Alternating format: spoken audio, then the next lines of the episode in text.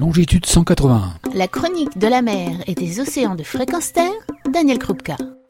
Bonjour. Que retirer du Congrès mondial de la nature de l'IUCN à Marseille qui a refermé ses portes le 11 septembre 2021, particulièrement pour la préservation et la restauration du milieu marin? Avec près de 9000 délégués qui ont participé, ce rendez-vous a été un préalable à la conférence mondiale sur la diversité biologique, la COP 15, et celle sur le climat, la COP 26. Rappelons que les rapports rendus récemment par le GIEC ou l'IPBES, son équivalent pour la biodiversité, rappellent qu'il est urgent d'agir pour l'océan victimes du changement climatique, de la pollution, de l'extraction, pêche, extraction minière, à tout va. Et une des conclusions est la suivante, je cite, L'humanité a atteint un point de bascule, notre fenêtre de tir pour répondre à ces urgences interdépendantes et partager équitablement les ressources de la planète se réduit très vite. Nos systèmes existants ne fonctionnent pas, la réussite économique ne saurait plus se faire aux dépens de la nature.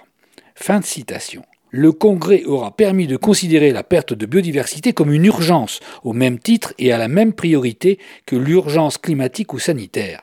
Le manifeste de Marseille, qui a été adopté lors du Congrès, appelle, je cite, à une réforme systématique urgente. Sur quel sujet et quelle priorité pour l'océan en particulier Eh bien, la limitation du changement climatique sur l'océan, l'arrêt de la pollution plastique, l'extraction minière en eau profonde, ou la surpêche, ou encore la pollution des océans par le déversement des eaux usées des navires. Des sujets largement traités dans cette chronique ces dernières années. Je vous propose, parmi ces sujets, d'examiner ce qui nous est le moins familier. L'extraction minière en eau profonde, au potentiel le plus destructeur et le moins visible.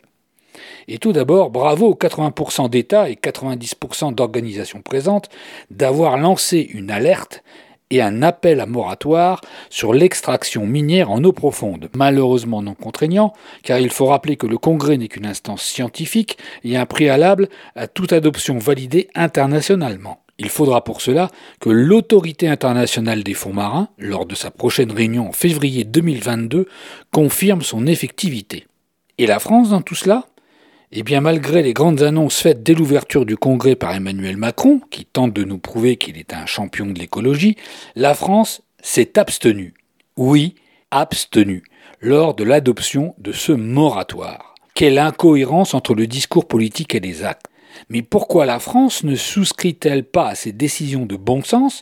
Car exploiter les fonds marins de l'océan, c'est jouer aux apprentis sorciers en raison des impacts importants sur les fonds, les courants, la biodiversité, sans qu'on puisse en définir et mesurer l'amplitude totale.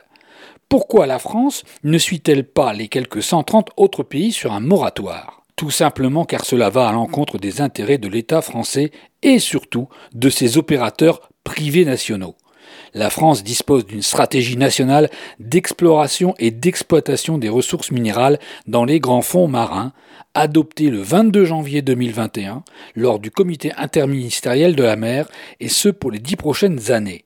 Et cette stratégie a été rappelée par le Premier ministre le 5 mai dernier à ses ministres via une circulaire pour la mettre en œuvre dans le cadre d'un plan sur trois ans avec cinq priorités et huit projets.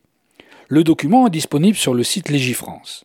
Et dans ce plan, pour les trois prochaines années, la priorité numéro un est de continuer la recherche sur les ressources minérales sous-marines, la numéro 2 d'amplifier les travaux d'exploration, notamment en Polynésie française et en Nouvelle-Calédonie, sans oublier les travaux réalisés par l'IFREMER dans le cadre de contrats détenus par la France auprès de la haute autorité des fonds marins, et enfin, priorité numéro 3, c'est de valoriser les ressources des grands fonds marins en lien avec le potentiel industriel français. Quant aux priorités 4 et 5, elles sont liées à la stratégie de communication et d'information afin que nous soyons tous d'accord avec ce plan au niveau national ou international. Ajoutons que le tout est financé sur 10 ans par l'État, par vous, chers concitoyens.